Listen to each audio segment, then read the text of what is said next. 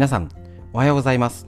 3月29日火曜日第253回手作り酵素ラジオ。本日もよろしくお願いします。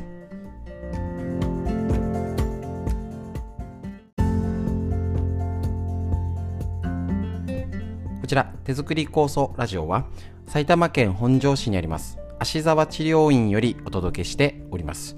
私の母親が手作り酵素を始めて35年ほど経ちまして北海道帯広市にあります。十勝金星社川村文夫先生にご指導をいただき家族で酵素を飲み酵素の指導という形でですね、えー、とちょうどこれから春の酵素の時期になりますけれどもね一緒に仕込み会ですねやりましてでまた、えー、とこちらいろいろ講座をやってたんですけれどもね全部が思い通りにはできなかったりしているんですけれどもまたね少しずつ再開をえーと、予定しておりますのでお楽しみにしててください。ただねあのこの情報だけだったらこちらラジオだったりオンライン全部は無理ですけどお届けするっていうのは本場に来なくても勉強ができるっていうのはとってもねこのラジオ喜ばれておりますのでぜひぜひ皆さん最後まで聞いていただけたら嬉しく思います。本日も最後までよろしくお願いします。ラインナップとしましたら、えーとフリーでお話しするコーナーと脳を元気にもうねしっかり脳を元気にしましょうねみんな知りたい東洋医学ということで、えっ、と、このね、ラインナップで最近はお届けしておりますので、是非是非よろしくお願いします。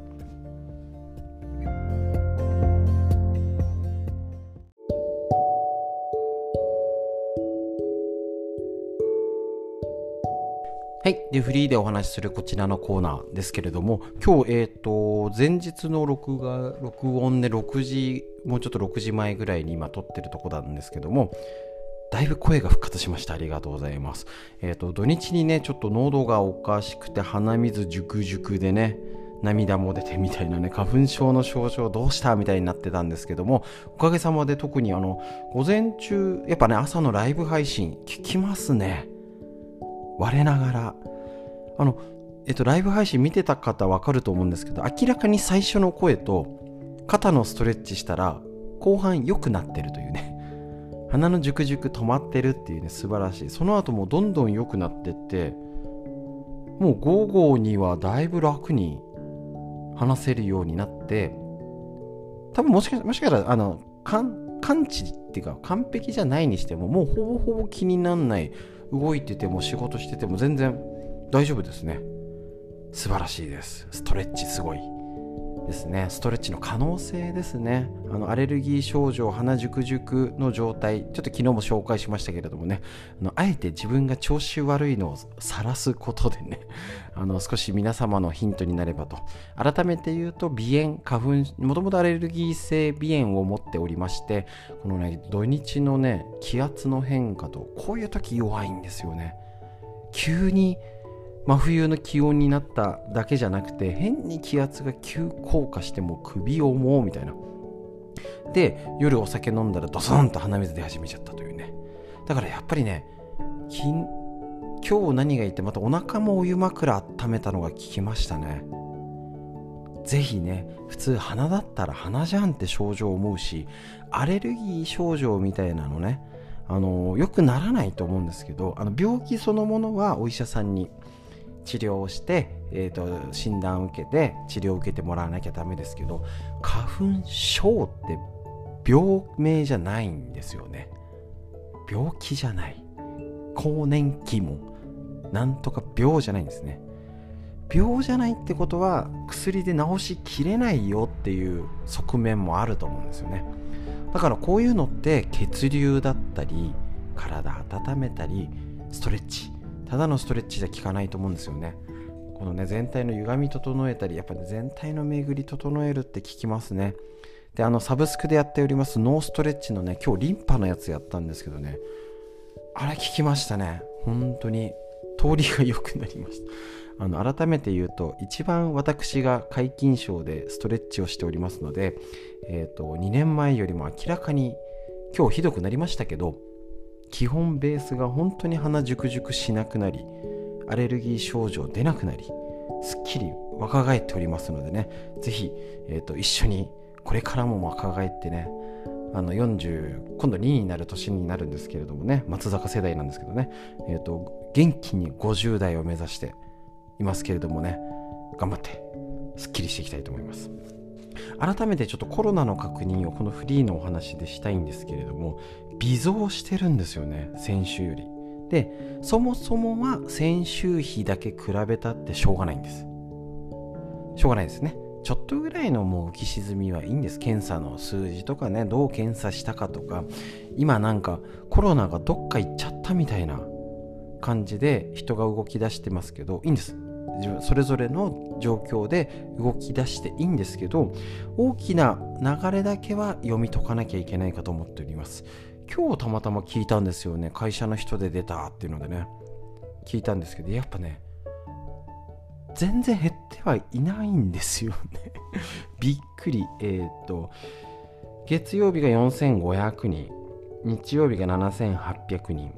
でえー、っとちょっと前まで500人出てたらやべえだったんですよ。8月の感染だと4000人5000人？去年の8月超やべえってなってたんですね。で一昨日の日曜日7800人なんですよ。収まってはいないんですよね。よくよく考えたら。気分的にはいいんですよ。あったかくなってきて外にも出て感染対策をしてうちなんかでも別に家族で動く分には問題ないし少しずつ経済も回していかなきゃいけません。ですね。だから出かける用事を立てたりとか食事とかだってね大人数でうわっはーじゃなければうわーってなんだよっていう ですけどあのじゃなければ別にね少しずつ回復して動き出しましょう。なんですけど大きな流れで言ったら減ってはいないし逆に相当人が動いてて油断しますよね。油断しましょう。ちょっとは。今までが変に2年間我慢してきたんですからね動くなとは言いません。ただ流れが少しあの横ばいになるかこれから変に増えないか。だったり、えーと、全然感染症なんか緩んできちゃってね、あのいいんですね。緩んでもいいんだけどまた変に感染が広がったりとか減ってないわけですからね。本庄市でもなんか20ちょっとだってもともと23人とか56人出たらすごい出たねっていうぐらいのところが1月2月で急に増えて50人60人になってやばいねってなって。で今もう20人30人は出てるんですよ。そうすると前出ていくら東京増えても本庄大して増えてないよねっていう感覚が10倍は出てるけどそれが普通になっちゃってるんですね。この感覚をどう捉えるか。難しいところではあります。別にこのまんまでいいんじゃん。そんなに気をつけなくてもねってのはあると思います。しちょっと横ばいからこれでまたね増えてたりとかしたら気をつけなきゃだったり。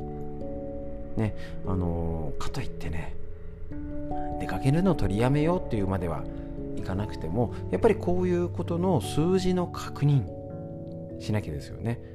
言っちゃえばまん延防止もなんで延長したかよくわかんない。なんとなく2週間やることないから2週間延長してよくわかんないけど中止になっちゃったっていうほとんど科学的根拠もなく よくわかんないんですけどね。あなったのでまああの広がって人も動いてってもちろん増えると思うんですよね。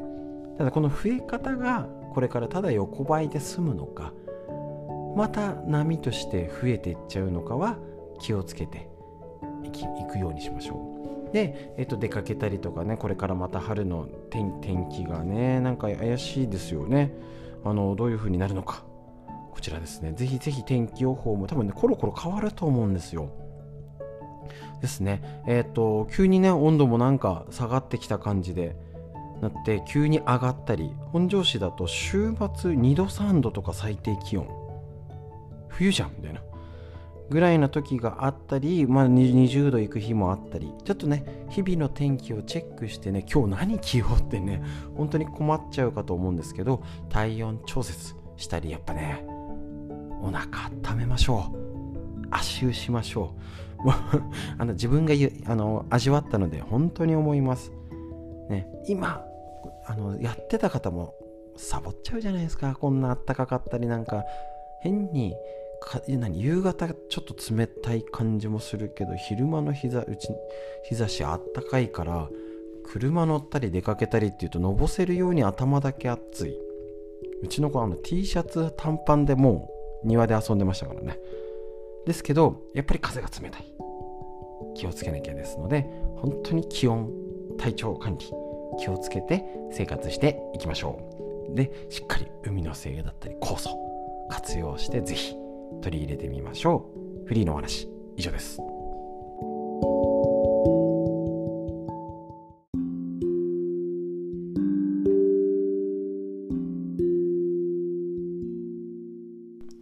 続いて脳を元気にするこちらのコーナー。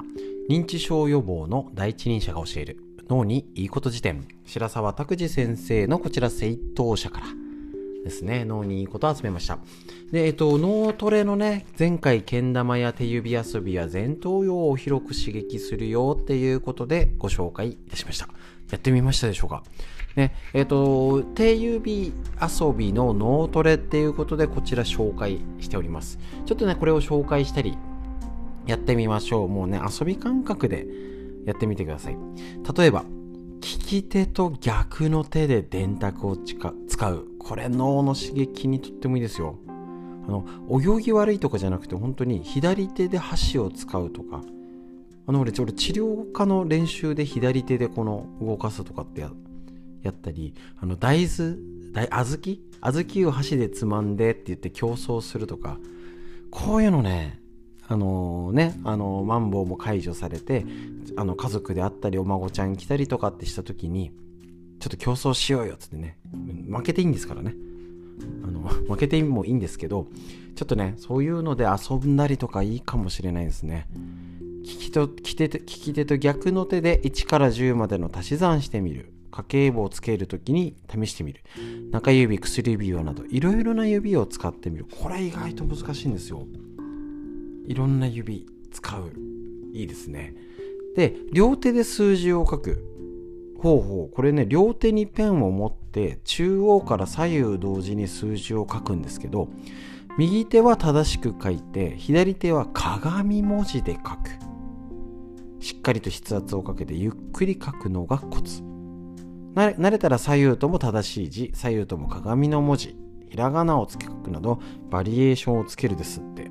これ難しいな。でもいいですよね。ちょっとねせっかくだからこういうので遊んだりとか右手手指を折って左右ね。親指人差し指中指を左右違う順番にやるとかあのじゃんけんで負けるとか。一人一人後出しじゃんけん。右左手でパー出したら右手でグー出すとか。左手でチョキ出したら右手でグー。これ、ね、勝つ勝つ負けるをねやったり輪ゴムとかを動かしたり輪ゴム輪ゴムの指うどうでした？ですってこれ。難しそう。輪ゴムを親指にかけてん？親指で親指に輪ゴムをかけて輪ゴムに親指にかかってる輪ゴムに人差し指も入れるんですって。で人差し指と親指に輪ゴムが引っかかってる状態を親指だけ抜いて人差し指になる。そうすると輪ゴムが移動します。なるほど。で今度人差し指とにかかってる輪ゴムに中指を入れて2つ輪ゴムが引っかかる。で今度は人差し指を抜いて中指に引っかかる。わあこれ難しいぞ。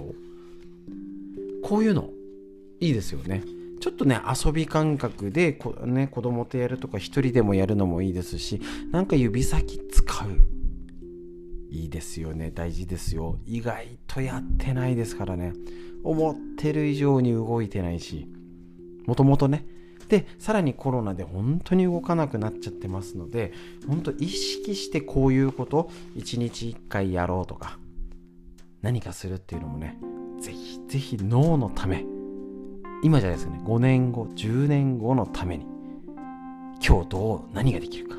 ぼーっとしてでも1日終わっちゃいますから。ね。あのちょっと5分でもいいからこういう時間。ね。テレビのリモコンとかスマホとかを薬指でやる小指でやってみる。もうねすぐできます。お金もかからない。今できます。ね。ぜひやってみてください。脳のトレーニング。以上です。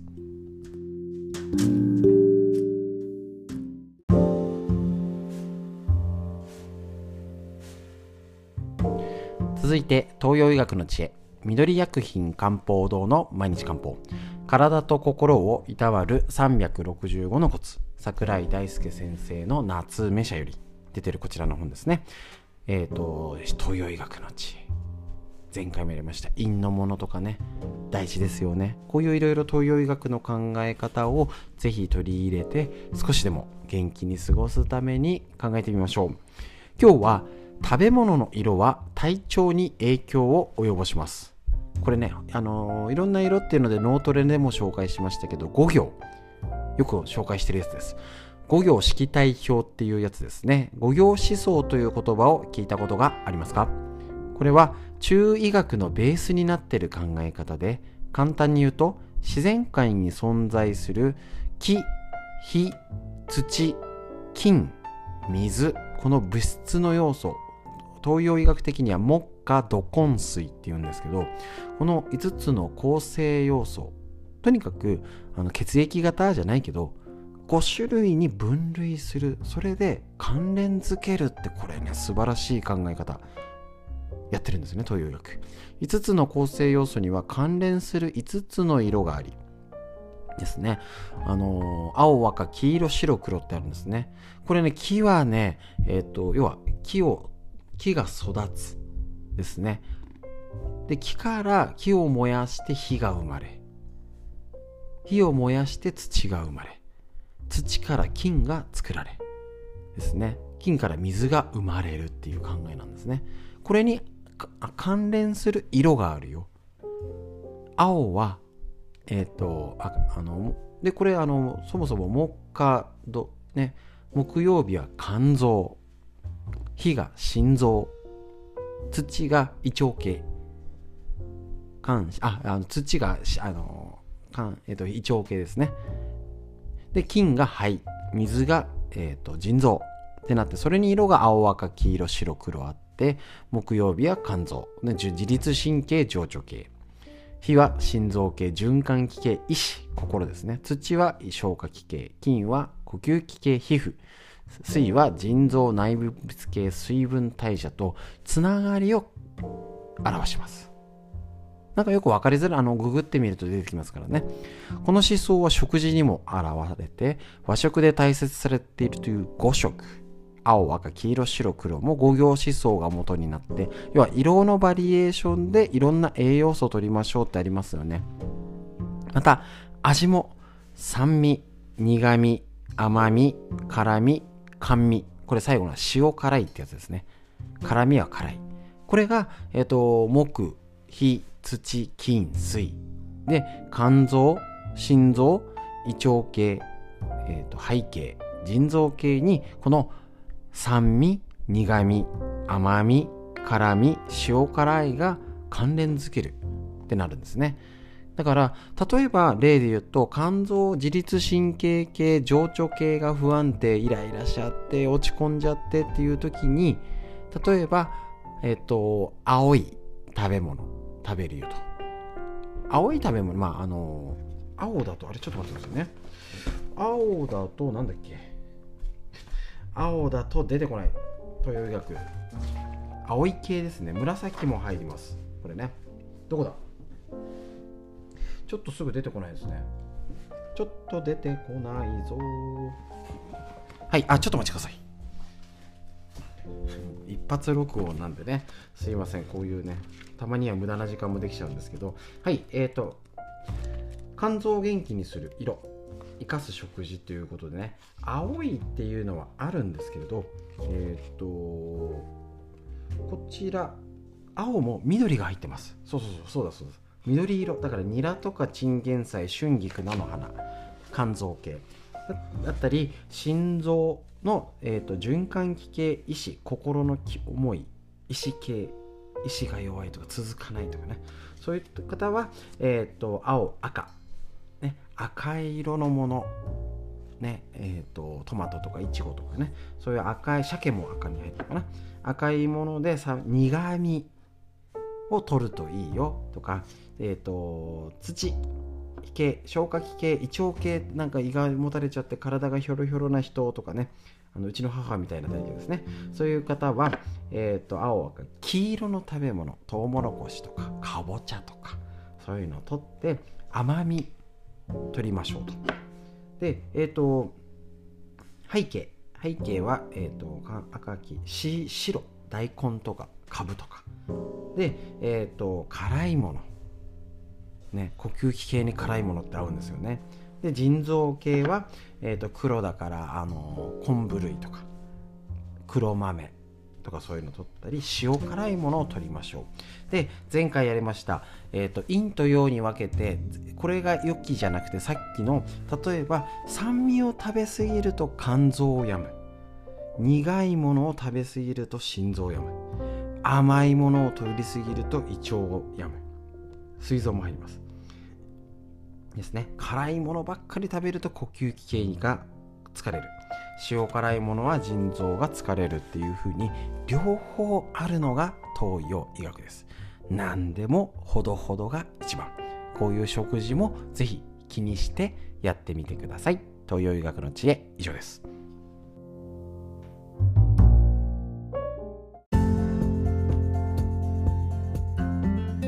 はい、ということで本日いかがでしたでしょうか？喉、まだちょっとね、変な違和感は残ってるんですけど、うんうん、あ、あ、だいぶ声出るようになりましたね。ありがとうございます。で、えっ、ー、と、合わせて教えるストレッチのお知らせなんですけど、月水金になりましたので、えっ、ー、と、これから4月のね、この酵素の時、ね、あまり酵素でっていう、あの、朝の配信時言ってないんですけど、えっ、ー、と、もう皆さん分かってらっしゃる方は、今一番忙しい時でって、優しくフォローしていただけるので、本当に助かります。えっ、ー、と、月水金になりますので、こちらのラジオは一応毎日お届けする予定で、えっ、ー、と、しております。この習慣大事ですからね、この朝に、えーとまあ、朝に聞ける方、なんか出勤時に聞いてる方、いろいろね、えーと手が空いた時とかね、足湯しながら15分20分にちょうどいいっていう方いろいろいらっしゃいますのでぜひこちらのラジオは聞いていただいてお届けできたらなと思っておりますのでよろしくお願いします、ね、もしかしたらちょっとあのバタバタしちゃって今日無理でしたっていう時があったらごめんなさい。まあ、えっ、ー、と、お知らせいたしますので、よろしくお願いします。ということで、本日も最後までお聞きくださいまして、ありがとうございました。深呼吸です。息吸って、はい、で。つい忘れちゃわないですか？なんいつ何時でも深呼吸忘れないようにしましょう。息吸って。吐いて。空も変わり芽吹きの時期です。体もシャキッと動かしていきましょう。素敵な一日が始まりました。皆さんにとってより良い一日になりますように。最後までお聴きくださいましてありがとうございました。